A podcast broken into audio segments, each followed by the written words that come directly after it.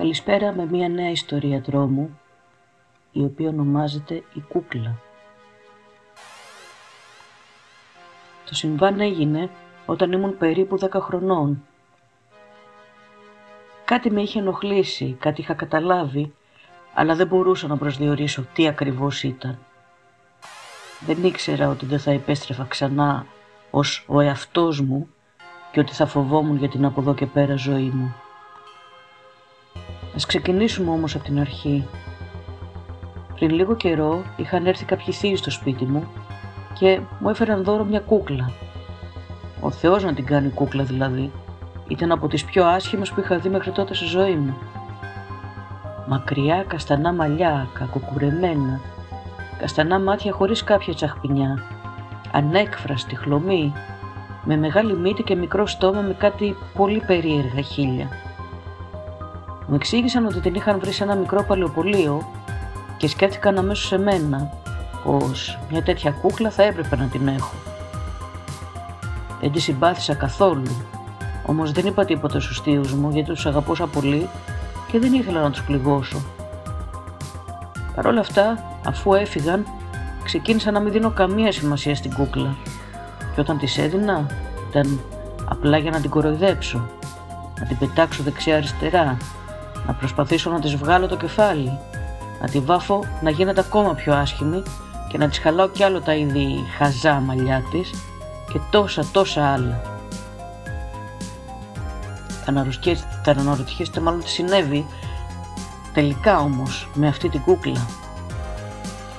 Η οικογένειά μου και εγώ λοιπόν πήγαμε επίσκεψη στους θείους μου μετά από λίγο καιρό, στους θείους μου αυτούς, τους συγκεκριμένους που μου είχαν φέρει δώρο την κούκλα.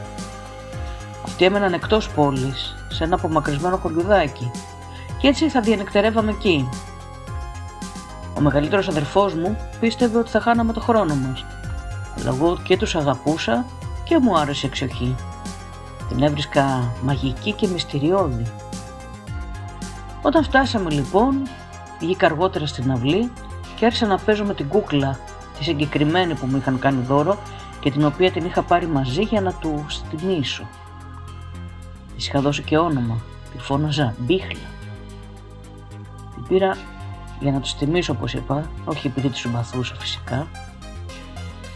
Έκανα λοιπόν πως γευμάτιζε παρέα της στην αυλή και όπως παίζαμε, κάποια στιγμή γύρισα το βλέμμα μου και παρατήρησα ότι δεν ήταν πια εκεί. Σαν να είχε εξαφανιστεί. Ω, έπρεπε να τη βρω οπωσδήποτε. Δεν μπορούσα να πω στους θείους μου ότι την είχα χάσει δεν θα πήγαινα μέσα στο σπίτι μέχρι να τη βρω. Κάνω λίγο έτσι και πιο πέρα βλέπω σαν κάτι περίεργο να βλέπω. Διέκρινα κάτι που έμοιαζε με την πίχλα, αλλά απ' την άλλη δεν μπορούσε να είναι. Ήταν κάτι αλόκοτο. Μια κούκλα που περπατάει, που με προτρέπει να την ακολουθήσω. Όσο περίεργη κι αν ήμουν, όσο κι αν αισθάνθηκα φόβο, Πήγα προς την ίδια κατεύθυνση. Ήταν σκοτεινά, πίεσα σκοτάδι και ξαφνικά νιώσα κάτι. Κάτι που δεν μπορώ να εξηγήσω. Απ' τη μία ένιωσα ότι ήρθα σε επαφή με την κούκλα, ένιωσα ότι με ακούμπησε και μετά απ' την άλλη ξαφνικά δεν μπορούσα να κουνηθώ. Προσπάθησα, αλλά τίποτα.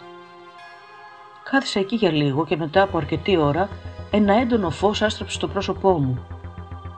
Είδα τη μαμά, τον μπαμπά και τον αδερφό μου με αναμένο το φακό να με κοιτάνε.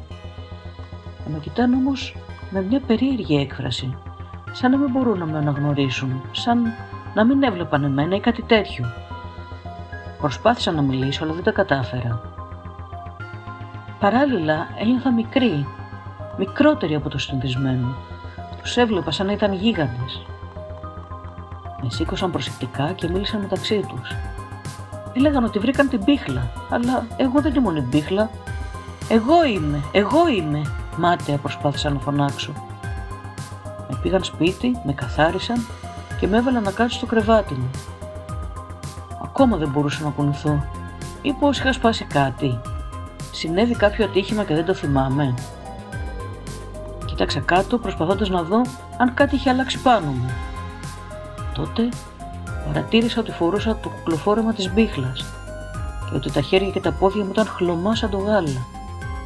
Εκεί συνειδητοποίησα ότι εγώ ήμουν πλέον η μπίχλα. Δεν είναι δυνατόν. Δεν μπορούσε να έχει συμβεί αυτό. Πώς θα έλεγα στους γονείς μου, πώς θα έπρεπε να τους εξηγήσω ότι δεν είμαι η μπίχλα όταν δεν μπορούσα να πω ούτε λέξη; Άκουσα την εξώπορτα να ανοίγει και να κλείνει.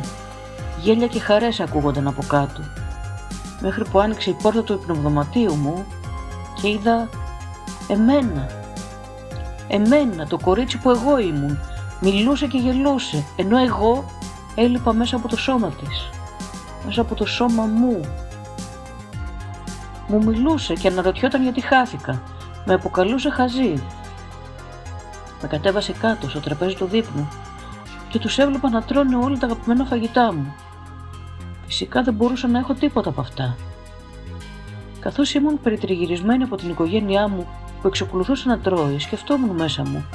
Ποια είμαι, πώς έγινε αυτό, ποιος με άλλαξε, πώς; Δεν είναι δυνατόν, ποια είναι αυτή που πήρε τη θέση μου; Όλοι μιλούσαν και γελούσαν για διάφορα πράγματα.